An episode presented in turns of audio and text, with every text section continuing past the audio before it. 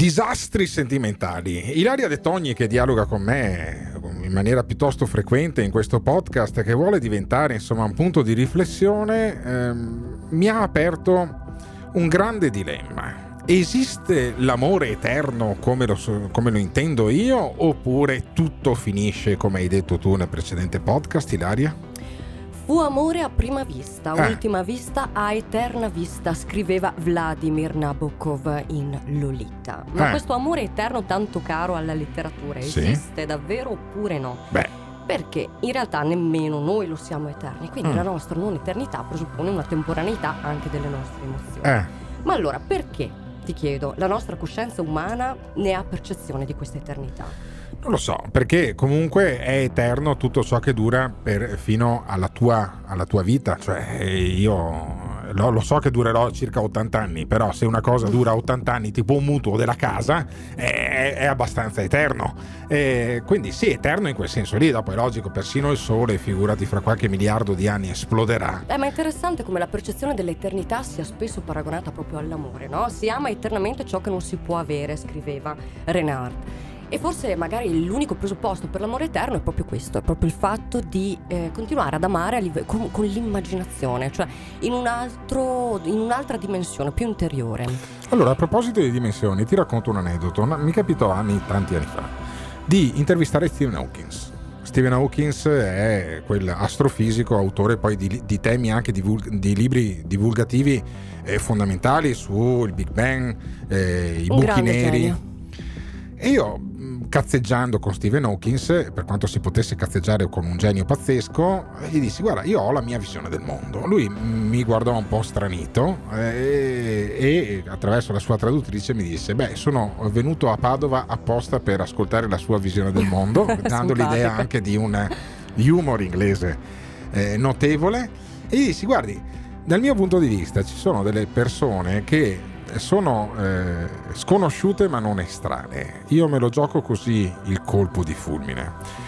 Ho come l'impressione che ci siano delle persone che hanno la stessa frequenza di energia dentro di sé, noi potremmo chiamarla quella che i classici chiamano l'anima gemella, cioè delle energie che vibrano la stessa frequenza, e queste energie si riconoscono e poi si scoprono, ma non sono estranee. Questa energia lui si prese in realtà 5, è la chimica, lui no? si prese 5-10 secondi per rispondermi. Mi guardò come ti guardava Stephen Hawking, con quello sguardo un po' così, e mi disse: guardi, io pensavo che lei dicesse una sciocchezza, ma alla fine, se lei legge il mio ultimo libro, disse, probabilmente la pensiamo alla stessa maniera, solo che lei l'ha spiegato in maniera irrazionale, io cerco di dare una visione razionale. Cioè c'è una radice profonda, non materica ma energetica. In questo senso io credo che l'amore sia eterno, cioè se noi veniamo tutti da uno stesso Big Bang, probabilmente abbiamo dentro di noi un'energia che si riconosce l'un l'altro. È una teoria che mi sento di condividere, anche secondo me. Infatti l'attrazione è da sempre un grande mistero, no? Il mistero dell'amore è un mistero più grande della morte, scriveva Gibran, e probabilmente così qualcuno ha teorizzato che l'amore sia un profumo, ossia una questione di odori, di compatibilità genetica. In realtà non abbiamo questa risposta, ma questa cosa dell'essere tutti in qualche modo collegati presuppone, come dici tu, la possibilità di un'eternità. Tu parli di attrazione. E anche Newton parla dell'attrazione gravitazionale, cioè c'è qualcosa di gravitazionale tra alcuni corpi, tra alcune anime, visto che noi siamo fatti di anima e di corpo, per chi crede. E quindi io credo che esista una forza gravitazionale che risiede qui l'eternità, in quel Big Bang. Cioè noi siamo fatti di acqua e carbonio, no? Anche l'acqua è fatta di carbonio. Allora, probabilmente ci sono dei frammenti di un carbonio che si riconoscono. Io ho questa incrollabile certezza, cioè l'ho sperimentato non molte, ma un paio di volte nella mia vita. L'ho sperimentato una cosa che va oltre la materia. C'è un'attrazione magnetica alla quale non riesci ad opporti.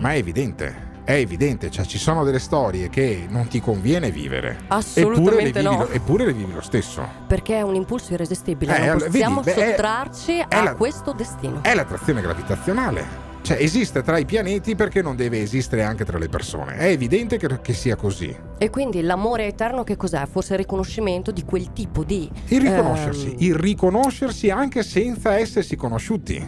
Ma ci sono delle persone che tu hai l'impressione di conoscere ancora prima di conoscere. Cioè sei già... Cosa succederà? È una sensazione imperscrutabile, qualcosa che ti muove verso qualcuno e non puoi farci nulla. Il cosiddetto amore sbagliato, poi alla fine, perché è tale? Perché non riusciamo ad allontanarci. Ma allora io ti faccio una domanda: se esiste questa attrazione incredibile tra alcune persone, quella chimica, perché a volte, spesso, queste relazioni si rivelano in qualche modo distruttive o comunque non vanno a buon fine, non ci fanno stare bene? Perché poi le persone hanno paura di quei sentimenti lì e allora cercano di allontanarsene, perché quando uno arriva e ti sconvolge tutte le certezze che avevi nella vita, il luogo dove abiti, il lavoro che fai, la famiglia che avevi, molto spesso è più facile dire no, io rimango nella mia comfort zone, piuttosto che lasciarti travolgere da sta cosa pazzesca. Quindi il grande contrasto, amore e psiche, logica, emozione. Sì, assolutamente. Infatti Alberto, io penso che l'opposto dell'amore non sia l'odio. L'odio è una forma d'amore che perverte in qualcosa di distruttivo. Sì. L'opposto dell'amore, secondo me, è la paura. Sì, cosa certo. È chiaro.